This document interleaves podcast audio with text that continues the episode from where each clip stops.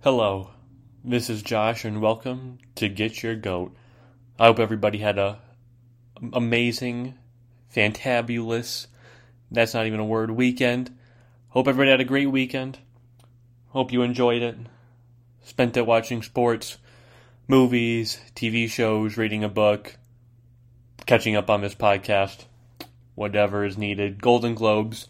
Oh, yes, that reminds me there is a lot to get into today. Breaking news comes in everywhere today.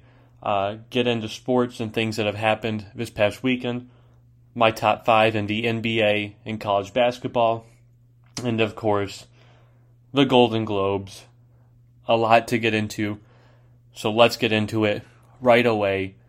Starting with the NFL, the breaking news that happened today was J.J. Watt signing a two-year deal worth 31 million with the Arizona Cardinals. He didn't have to wait long to be with the team after he was cut by Houston. He is now a member of the Cardinals. This is a huge signing for Arizona. Huge.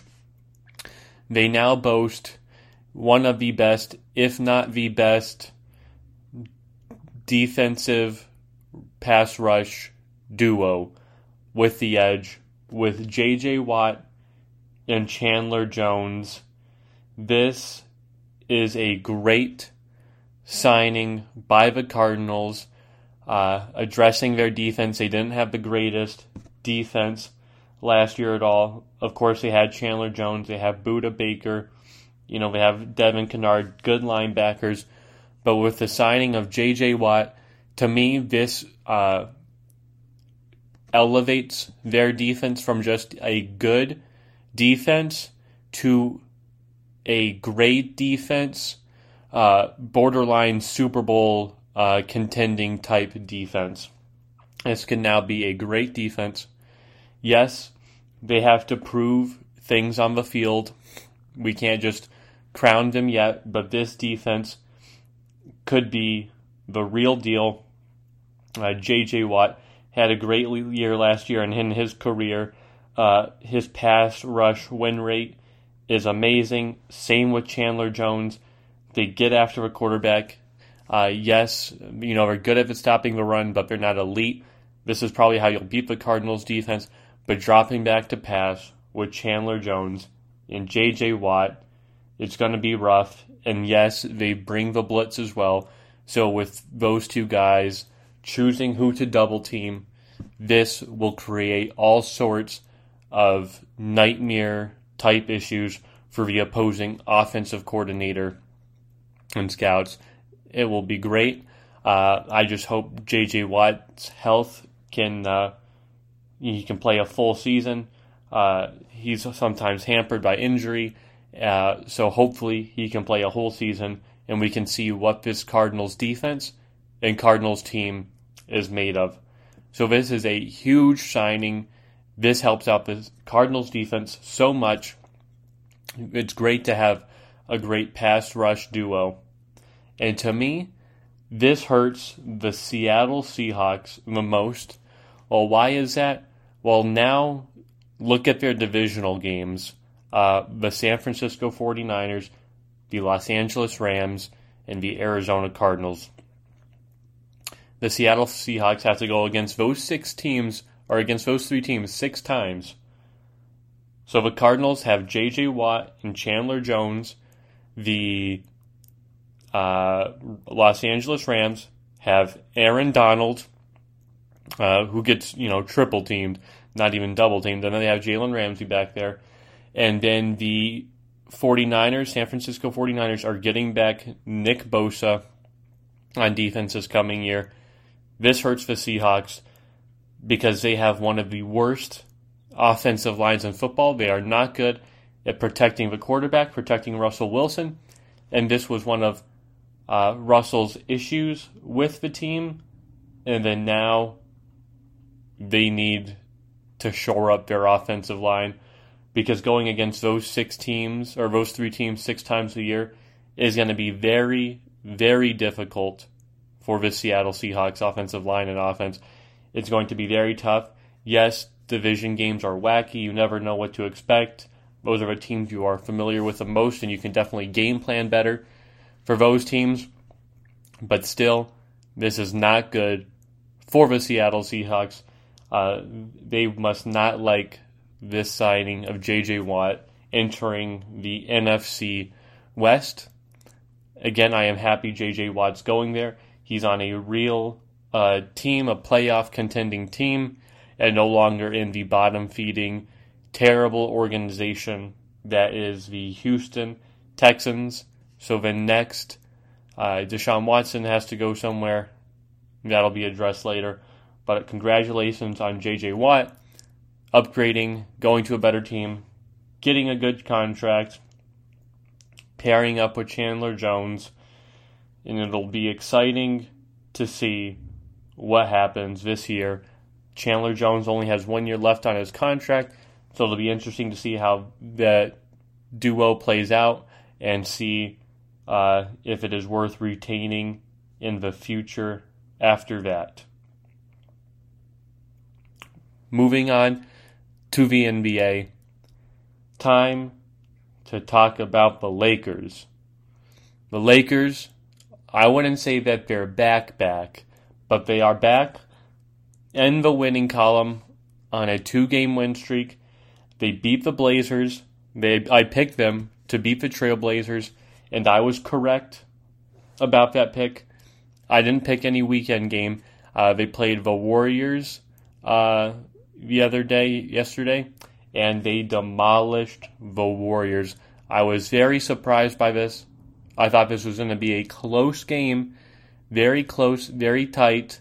Uh, if not, you know, the Warriors uh, winning because Steph Curry has looked amazing. This team has been playing well. The cohesion with this group has been well. So I was totally shell shocked when the score was like 71 or 73 to 43. At halftime, it was 41 21 into the first quarter. Uh, the Lakers piled it on the Warriors. They looked really good. They had six players in double digits last night. That's what I am talking about.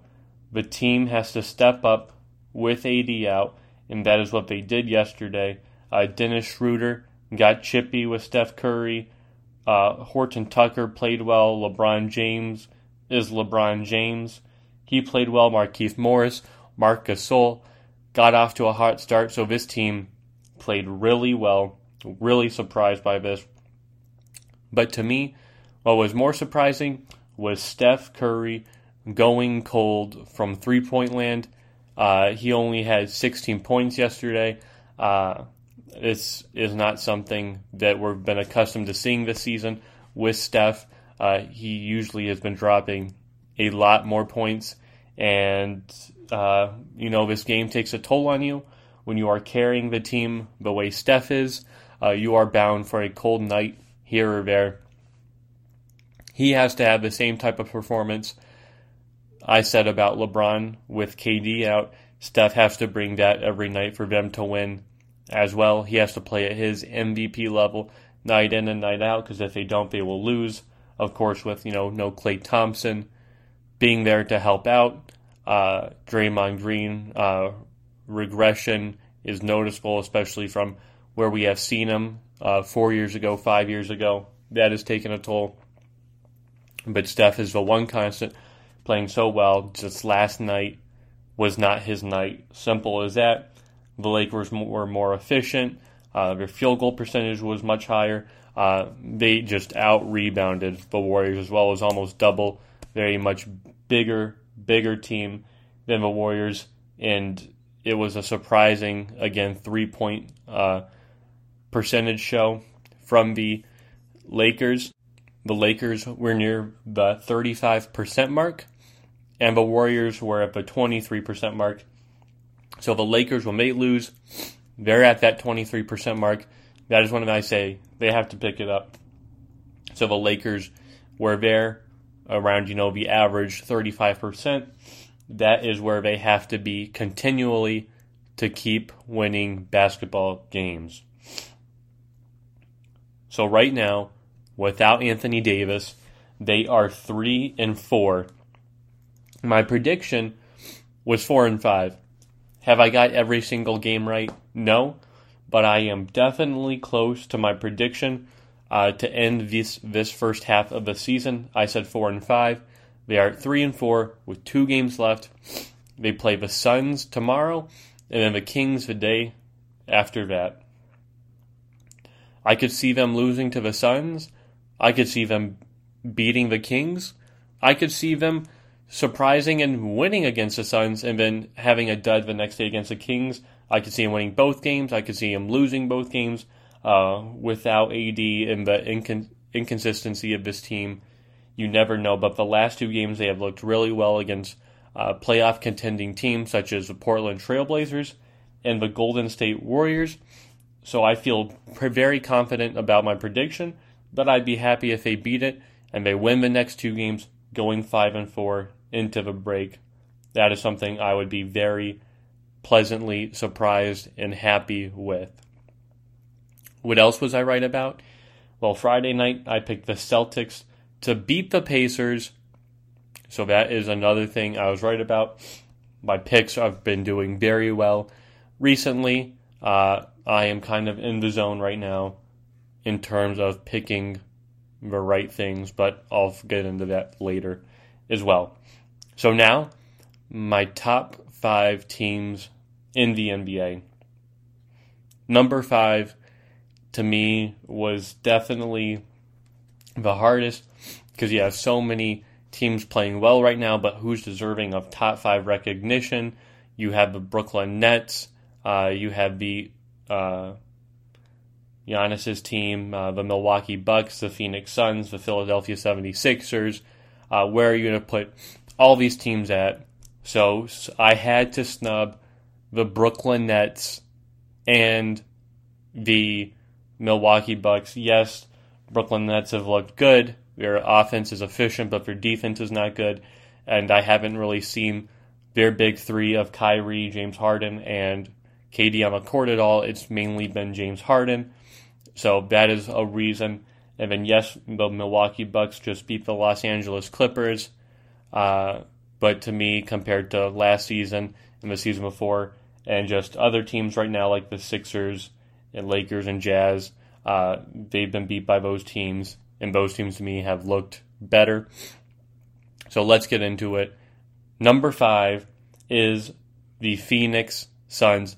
They're the fifth best team in the league right now to me. Devin Booker is playing at an all star level. He got his wish granted with the injury of AD. He is that reserve spot. So, congratulations on Devin Booker. He deserves it. And CP3 as well, an all star. He, to me, should be in the MVP conversation. He's such a clutch player, uh, uh, floor general.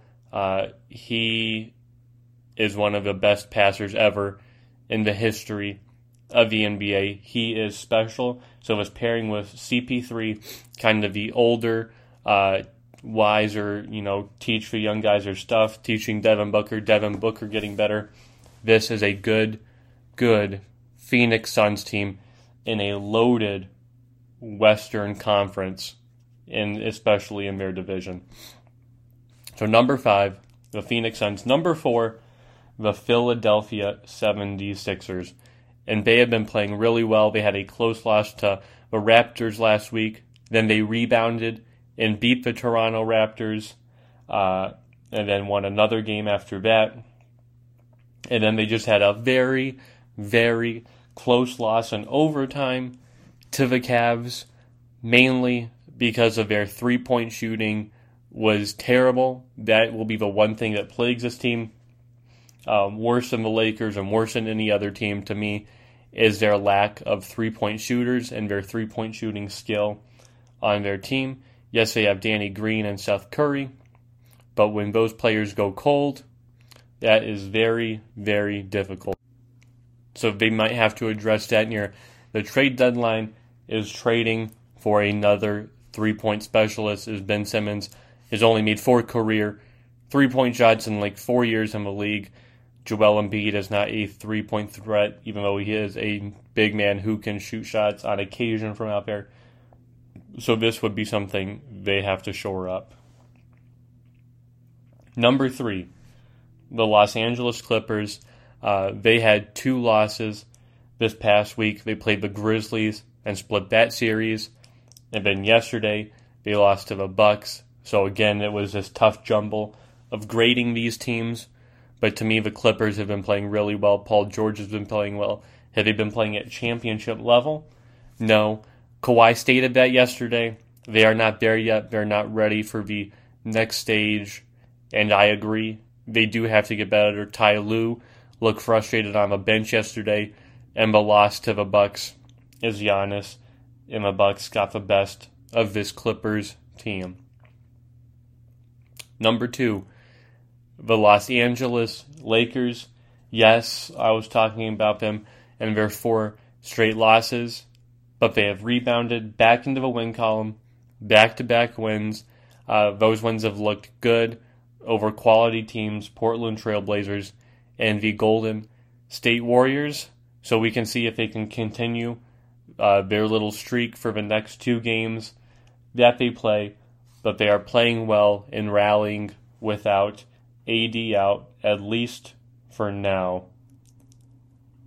Number one, of course, deserves to be the Utah Jazz. Utah Jazz really are so, so good. They're the number one team in the league for a reason, and that's because they have the depth. Their depth all around is insane. Uh, Mike Conley is playing really well. Joe Ingles is playing really well. Uh, in the MVP conversation is uh, Donovan Mitchell, Defensive Player of the Year, front runner. Rudy Gobert, Royce O'Neal, uh, Michael Porter Jr. This team is just really, really stout on the defensive end. Then they're making shots on the offensive end as well. So this team deserves to be number one. They're number one for a reason. And to me, until they get stopped in the seven game series, I think they could finish the year as number one with the best record in the NBA. And tonight, the Jazz are playing the Pelicans, and I expect the Jazz to win mightily. Uh, with shall it be a good game? It might. Uh, you know, Zion Williamson is box office, but he's going against Rudy Gobert, and I expect the Jazz to get the best of them. So my top five right now in the NBA are the Phoenix Suns, Philadelphia 76ers, Los Angeles Clippers, the Los Angeles Lakers, and the Utah Jazz. Those are my top five. I have the Jazz winning tonight. That's one of my picks against the Pelicans. And the other game I'm picking is the Charlotte Hornets versus the Portland Trailblazers. I'm picking the Trailblazers. This could be close, but the Trailblazers are on a four game losing streak where they haven't looked well in any of those losses. Uh, Damian Lillard, you know, after getting all this heap and praise, is kind of in a setback. He's not playing especially as well in second half. So, and this whole team isn't playing well. It's not just him. So the Trailblazers, I will pick to rebound as I did the Lakers against the Trailblazers in a four game losing streak. I am picking the Trailblazers to do the same against the Hornets. The Hornets have been playing really well with LaMelo Ball, but they've been inconsistent. Uh, win, loss, win, loss. I'm picking the Trailblazers and Damian Lillard to get the best of this Hornets team. Now, moving on to college basketball, still basketball, but just switching it up a little bit. Baylor suffered its first loss to Kansas this past weekend. It was a huge, huge loss that kind of shuffled up the top five and really a huge loss to, for uh, this whole weekend to a lot of favorites in the college basketball world. There was a lot of upsets this weekend. And to me, that was the biggest one. Yes, Kansas had a shot in this game, but I don't think anybody had them uh, pegging a big, as big as a win as they did.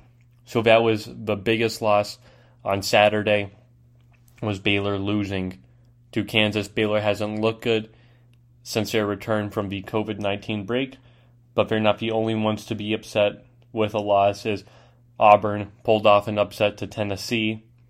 Oklahoma State pulled off an upset over Oklahoma, North Carolina over Florida State, Xavier over Creighton, uh, in Utah over USC. And then yesterday, another huge one was Butler upsetting Villanova. With all those losses on Saturday, it looked like Villanova was primed to sneak into like a number one seed or a, the highest two of them all. But Villanova could not do it yesterday. Butler beat them. So then it looked like Ohio State would just remain up there with a win, either at four or five. But Iowa had a huge win over Ohio State yesterday. Luka Garza rebounded a week after looking terrible against the Michigan Wolverines and Hunter Dickinson. Uh, Luka Garza dominated that game with 24 points and 11 rebounds, one of the triple doubles we're accustomed to. He got the better of EJ Liddell. This team was this game was close, but Iowa really pulled away near the end of that second half, and they have been playing really well. And really, this whole Big Ten division is really, really good. So before I get into my top five for college basketball and why, the updated rankings came out today for college basketball, and mine is very similar to it. You have one Gonzaga, two Michigan, they leapfrog Baylor. So with Baylor's loss, they are now three. Illinois moved up a spot to four. They were five. And Iowa, with that huge win over Ohio State, moved them up four spots to number five. So there was a lot of shakeup in the AP top 25 this week. But what about my top five? Well, it is mostly the same as what I've just read, but different is my number five. My number five, I have the West Virginia Mountaineers is number five ahead of Iowa. They are number six in the rankings, but to me, you have Gonzaga, Michigan, and Baylor separating themselves.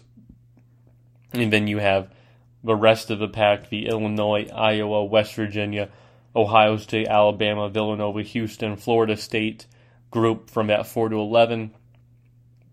And I have West Virginia because they are really playing well of recently. They've won eight of their last nine games. They have been really efficient on the offensive end. We're used to that kind of defensive mentality from this team. They're pressed uh, on the floor uh, getting after them defensively, but they've kind of taken a step back defensively. But that hasn't hindered them because they're playing so well offensively. So to me, the balance there with with West Virginia, the team play, uh, winning big games, to me, that's why they're our number five. They only have six losses, uh, whereas a lot of these other teams are at the seven mark that have played as tough games as West Virginia has. And from there on out, mine remains the same. Number four, the Illinois Fighting Illini. Uh, they rebounded from a tough loss to Michigan State last week, lost their best player uh, in Ayo Dosunmu, and they beat Nebraska in Wisconsin. They look good, especially Andre Curbelo. He stepped up in a huge way for Ayo and played really, really well. That's why they're number four. Number three, the Baylor Bears.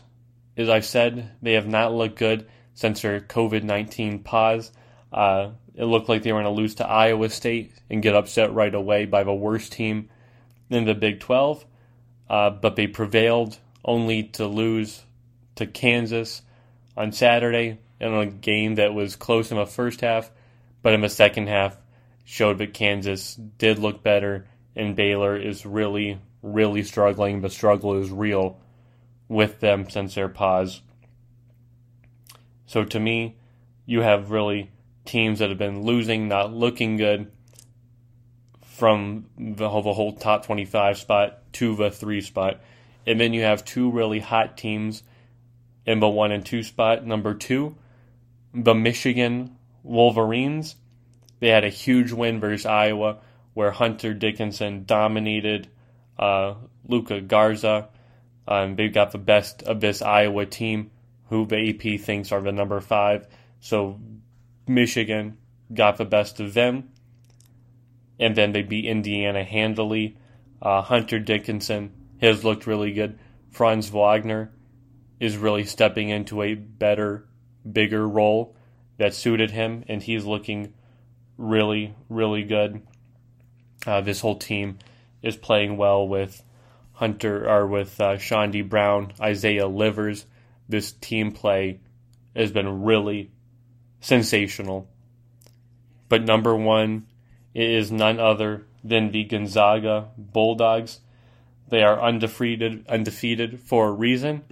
They have beat good teams, and all their wins, most of now I want to say all, I think all of them but one, have been blowouts, 21 straight.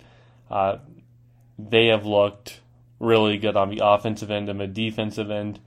Yes, I was talking to my dad about this on Saturday. You know, what teams has uh, Gonzaga played because their division is weak, and yes, the West Coast Conference is weak. Other than BYU, there's not really a strong team in that division, and uh, you know Gonzaga beat them by 11 points, and then the other time they beat them by like 15. So they beat the good team in their division. But even to start off the season, you know, they beat Kansas, they beat Auburn, they beat West Virginia, they beat Iowa, uh, they beat Virginia. Yes, they were supposed to play against Baylor, but with the COVID issues. So this team is actually really good. They're no scrubs. They're the number one team for a reason, and why they have their eyes locked on the number one seed overall for the tournament. So my top five again is the West Virginia Mountaineers, the Illinois Fighting Illini, the Baylor Bears, the Michigan Wolverines, and the Gonzaga Bulldogs. Time for some more picks. There's only going to be one game I'm picking tonight, which is Oklahoma, Oklahoma State. And I am picking Oklahoma. This is a 16 versus 17 matchup. And I am picking Oklahoma because Oklahoma State just beat Oklahoma this past weekend. On Saturday, a quick turnaround to face a team back to back. But Cunningham had a great game for Oklahoma State, played well, went into overtime. But to me, I don't see them beating them back to back uh, twice. Yes, this is a good Oklahoma State team who is severely underrated before this win, now they have the respect they deserve. But I definitely feel like Oklahoma will rebound against Oklahoma State. Then you have big matchups tomorrow. You have Illinois versus Michigan. Uh, this is number two versus number four. Uh, this is bigger than the number three versus number four Ohio State Michigan game we got a couple weeks ago.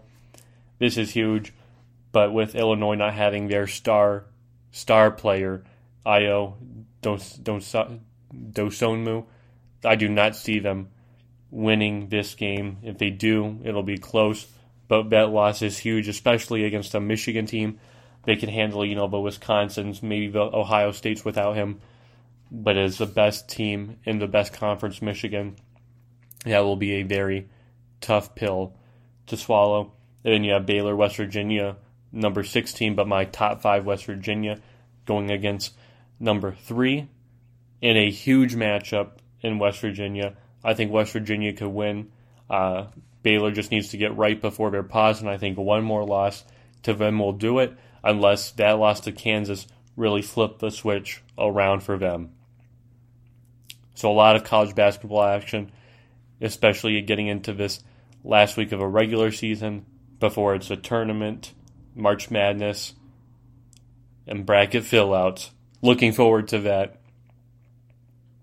Now, pivoting to our last sport of the day, which is the NHL.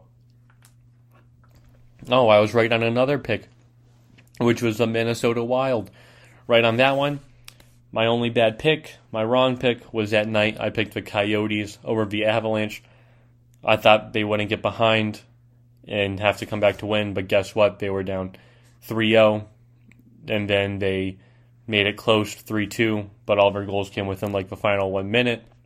And you can't expect to win games and sustain wins as that kind of success. That is not functionable. So they lost that one. They need to get better. My Pittsburgh Penguins need to get better. Seems like they win one, lose one. And with how tight this Metro division is, you need to get on a win streak. You just have seen that now with the Washington Capitals. They were kind of in like the same boat as the Penguins, winning one, losing one, but they pulled off a few win streak. And it's not it doesn't have to be big. It's three or four, and guess what? You're sitting alone, number one, atop the very stacked Metro or East Division. So they're playing well. Have to give it to the Washington Capitals. So now my two final picks for the NHL. I'm going with uh, should be a shoe in, an easy one. The Flames and the Senators. I'm going with the Flames, even though the Senators have looked hot recently. Seemed like they were stuck at four points forever. Means just stuck in single digits and they weren't going to get out of it. But now they've emerged with 15 and have looked had a breath breath of fresh air over those Canadiens and it looked good since. But I'm picking the Flames. They are the better team, and I think they will win.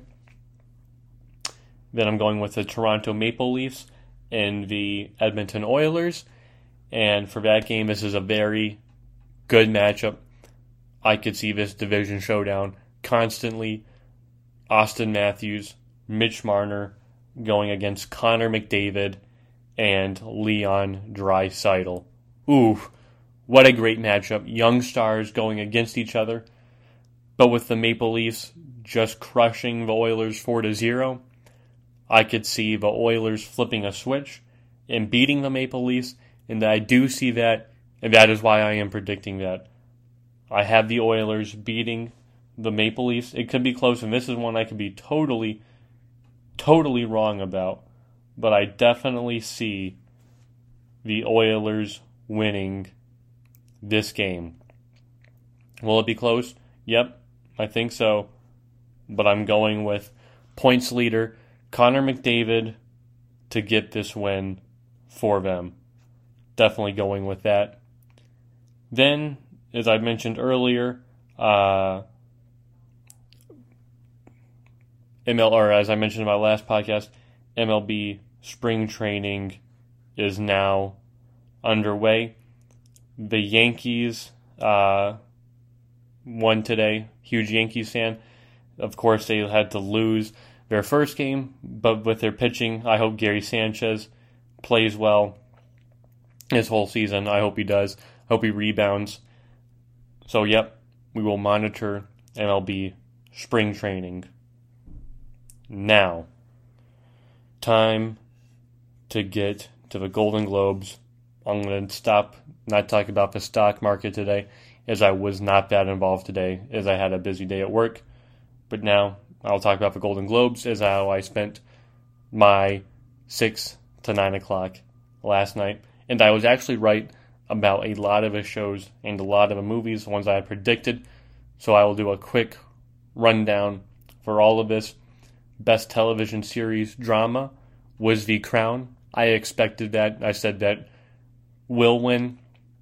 Of course, I didn't say that's what it should win, as I'm a huge Mandalorian fan. I thought that should have been higher up. I thought Ratched was really good with Sarah Paulson, but in the end, I thought The Crown would win because people just love The Crown. That's not something I've watched or been attached to, but definitely thought that was a favorite going in. So I was right about that. Best television series, musical or comedy, was Schitt's Creek. Definitely thought that was the case. Uh, I didn't think any of the other contenders, other than Ted Lasso, was really good, but with Schitt's Creek winning the Emmys and sweeping that. I just thought, and with its last season, I had that on the edge over Ted Lasso. So I was happy about Schitt's Creek winning that. Best limited series, Queen's Gambit. Said that should win, will win, sweep. Uh, thought that was uh, shoulders, head and shoulders above the rest of the competition. And it really was, I was not surprised at all about that one. Uh, yes, there was The Undoing, which was a close contestant, but The Queen's Gambit really was the better series. Uh, some of the best streaming numbers for Netflix, and it got people back into chess somehow. Best performance by an actress in a television series drama was Emma Corrin for The Crown. I said on my previous podcast that I wanted Jodie Comer to win for Killing Eve, and I totally stand by that. As I love Jodie, love Sarah Paulson and Ratched, and I said on my previous podcast that Olivia Colman would win the crown for or the Golden Globe for her portrayal of Queen Elizabeth in The Crown. But I said that on my podcast, but that is not what I picked in my Gold Derby. I thought I switched it to Emma Corrin. I thought her first time being up, HFPA is going to reward that, and I was right about that. Should have said that on the podcast and not just the day afterwards. Best performance by an actor. This was one I was totally wrong about. I said Jason Bateman for Ozark, and then I said, you know, Bob Odenkirk for Better Call Saul was right there. You know, so, but I was really behind Jason Bateman. So this was definitely a surprise. Uh, Josh O'Connor for The Crown winning this. Is again, I don't watch The Crown, but I heard he was really good in it and deserving. So I am fine with that, even though I prefer Jason Bateman. Best performance by an actress in a comedy series was Catherine O'Hara for Schitt's Creek. I was right about that one. I thought she was, again, head and shoulders above the competition. Outstanding in Schitt's Creek. So I had to give it to her over the field. This was a tough one for best performance by an actor in a comedy series. This was between Jason Sudeikis for Ted Lasso and Eugene Levy for Schitt's Creek. But I thought because you know Eugene Levy and Dan Levy are both kind of stars of that show, they kind of split that. Dan's not really a supporting one. I thought Jason Sudeikis would win for Ted Lasso, and he did. He was deserving. He was great in Ted Lasso, and was funny and it was heartfelt, and I was glad he got recognized in that. Best performance by an actress in a television supporting role was Gillian Anderson for The Crown. I thought The Crown would win most awards. I picked that one even though I was not familiar with the rest. Best performance by an actor in a television supporting role was John Boyega for Small Axe. Uh, I thought it was going to be Dan Levy. I said that on my podcast, but I actually switched it the day of to John Boyega. There was a lot of momentum riding somehow on the last couple ones. So I went ahead and gave it to John. So I was happy I picked that one correctly. Best performance by an actress in a limited series was Anya Taylor Joy for The Queen's Gambit, and she was the most deserving. Uh, she was the Queen's Gambit. Without her, uh, this show would not have been as good, even with a different lead role. To me, her she is just connected to the Queen's Gambit now. Yes, you had Nicole Kidman for The Undoing, but Anya was just terrific as Beth Harmon in the Queen's Gambit, a relatable, emotional character with a great arc. Anya was great in this show and definitely deserving of this win. Best performance by an actor in a limited series was Mark Ruffalo. I know this much is true. This was a tough one for me between him and Hugh Grant for The Undoing. I think I said Hugh Grant, but I wanted Mark Ruffalo, so I was happy about this for sure. Mark definitely deserved it for the role of playing identical twins, and it seems like the more you take on for your character, more roles you have, even if it's twins or two people in a film, seems like you will get rewarded, and Mark Ruffalo definitely was. Best Motion Picture Drama the big one, Nomadland. I definitely, I said I it will win. I didn't think it should win. I thought Promising Young Woman. I thought Trial of Chicago 7 was better. Haven't seen The Father. Mank was boring. But I thought Nomadland was just going to win. It just had the backing of the HFPA. And it just seemed like that was a film, you know, beautifully directed uh, by Chloe Zhao. So I am totally fine with this one winning. As I said, it would win. Got that prediction right. Best Motion Picture Musical or Comedy was Borat, the sequel. Beat out tough competition in Hamilton, uh, Palm Springs, Music, The Prom. To me, it was really a two movie race between Bo Borat and Hamilton. And I was going back and forth on this one. I think I said Hamilton would win. I think I picked Hamilton, but I really kicked myself in the foot because I thought you know Borat would win and was the better better movie. Uh, you know, because Hamilton's more of a play. Yes, it's a musical, but the Borat's the comedy, and to me, it just had the backing of Sacha because of all his nominations for the Golden Globes. Best Director was Chloe Zhao for Nomadland. She created a beautiful movie, a beautiful atmosphere. Is it the most? Is it action packed?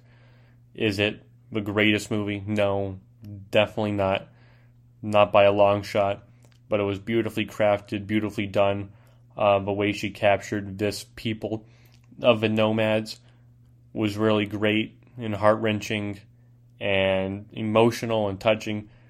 So Chloe Zhao, I thought definitely deserved it. Uh, but again, I wanted Emerald Fennell to win for Promising Young Woman or Aaron Sorkin of The Trial of Chicago 7. But I was totally fine with Chloe Zhao winning because she's also directing The Eternals for Marvel.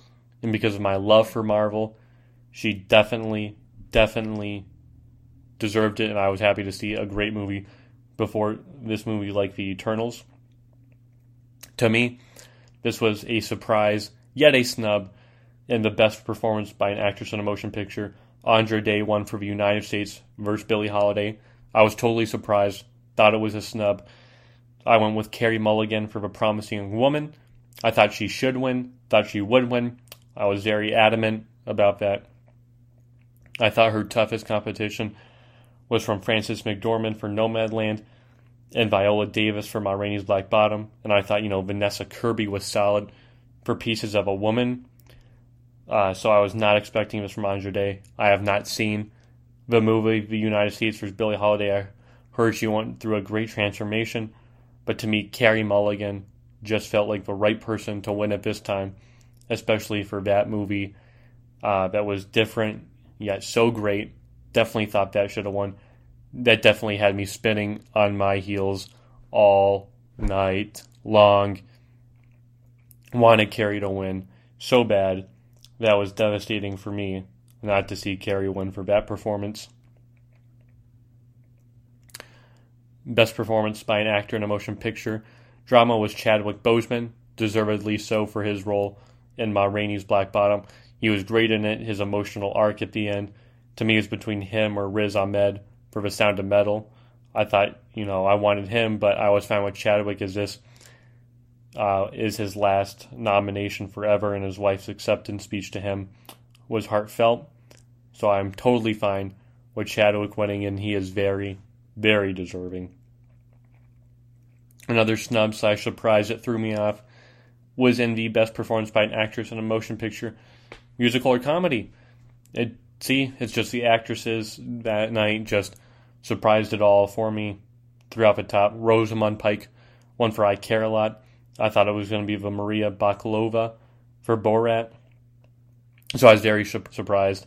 Did not think Rosamund in that movie. Yes, I saw I Care a Lot. Uh, definitely not my favorite movie. Definitely couldn't believe this. Uh, then I should have saw this coming if Rosamund won that Andra Day would have won for the drama section. Best performance by an actor in a motion picture, musical or comedy was Sacha Baron Cohen for Borat. I thought he was going to win, and HFPA loved him this time around again. Best performance by an actress in a supporting role was Jodie Foster, the Mauritanian, and another surprise.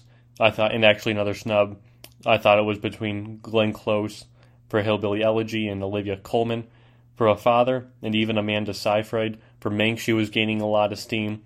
So I thought, wow, this could be it. But Jodie Foster took it and again surprised me. So then, best performance by an actor in a supporting role in any motion picture was Daniel Kaluuya for Judas and the Black Messiah. Thought he was the most deserving for how he portrayed Fred Hampton and his control of the screen, his presence in the film was amazing. I thought Sacha would be close, but since his win for Borat, I thought you have to give it to Daniel Kaluuya for his captivating role as Fred Hampton. Best Motion Picture Animated was Soul. Again, to me, that was a given. Easy. Motion Picture Foreign Language was Minari. That was a given. Uh, and then Screenplay. I thought Aaron Sorkin would win for Trial of the Chicago 7, and it did. But I thought Emerald Fennell would be close for Promising Young Woman. So definitely, definitely a lot of surprises and a lot of snubs. I had a lot right, but I thought that two people races that I thought was going to happen and I was going to be on the wrong side of the spectrum was definitely not the case. Those ones I was off by, I was off by a lot. Had them like in the last spot, and that is a mistake. means I have more work to do.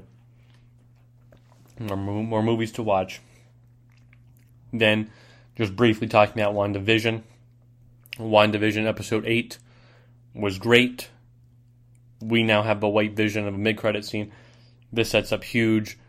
We see more of a backstory of Wanda throughout her life, her childhood, her adolescence years, uh, her story with Vision makes it more emotional.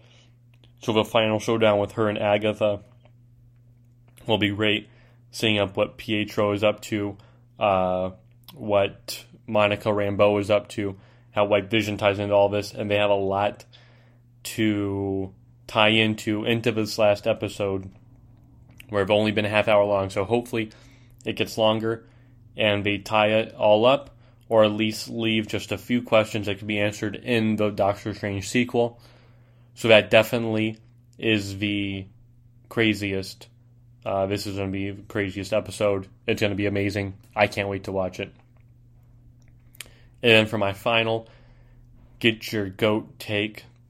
Oh man, I could come up with so much today, but I'll just end with this note that Carey Mulligan I know this is not unpopular. This is probably a lot of people agree with me. Carey Mulligan should have won for Best Actress for Promising Young Woman. She was that spectacular. She was that good. To me, she captivated the screen the same way Kaluuya did for Judas and the Black Messiah. To me, that's when you know you win because of how captivating just one person's performance is in a movie. That's why she should have won. And with the Cardinals getting J.J. Watt.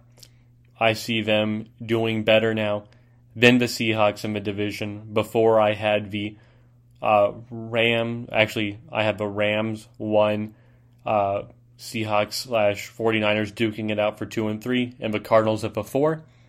With the addition of J.J. Watt, I have the Rams still at one.